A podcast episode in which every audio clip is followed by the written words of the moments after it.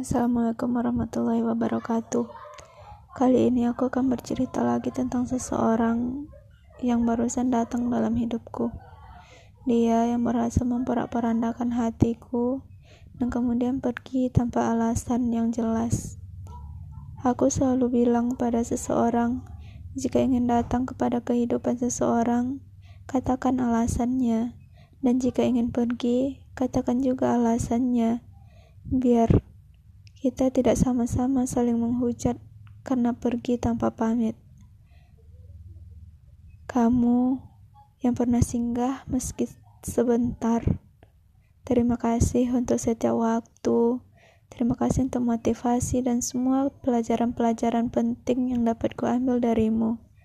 Dan terima kasih juga untuk setiap cerita-cerita menarik yang bagiku setiap hari sangat kutunggu. Tapi Aku tak habis pikir dengan kamu yang begitu. Kamu tahu, kalau tidak salah kema dua hari yang lalu, aku mendapat kabar dari temanmu kalau kamu adalah lelaki brengsek yang pernah dikenalnya. Apakah itu benar? Aku tidak tahu. Aku tidak begitu mengenalmu. Jadi, Bantu aku untuk aku tetap tidak terlalu bergantung kepadamu. Kuharap aku bisa cepat berdamai dengan diriku sendiri. Dan kuharap kamu juga menjadi lebih baik lagi. Tak tak patut rasanya jika kamu di usia yang begini masih mempermainkan perempuan. Aku kesal denganmu. Mau benci, tapi hati ini menolak. Sudah berulang kali ku hapus kontakmu. Dan berulang kali juga kembali ku ketik namamu. Benci aku dengan diriku sendiri.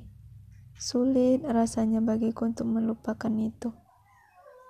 Terakhir kali, kamu menelponku tengah malam hanya ingin mengatakan teringat denganku. Ya, sekedar ingat bukan tidak rindu. Sudahlah, aku tidak lagi mau membahas hal ini. Aku hanya ingin mengatakan terima kasih sudah pernah hadir dalam hari-hariku, mewarnai hari-hariku, mengukir senyum tanpa henti di bibirku. Tapi kau juga membuat sedih hatiku. Kuharap ini tidak akan lama. Sampai jumpa lagi di takdir yang berbeda. Assalamualaikum untuk kamu. Pesanku, jangan lagi mempermainkan hati perempuan, karena kau tahu, setiap kali perempuan menangis karena ulahmu, langkahmu dikutuk oleh semesta. Aku tidak mau kau seperti itu. Aku hanya ingin yang terbaik untukmu.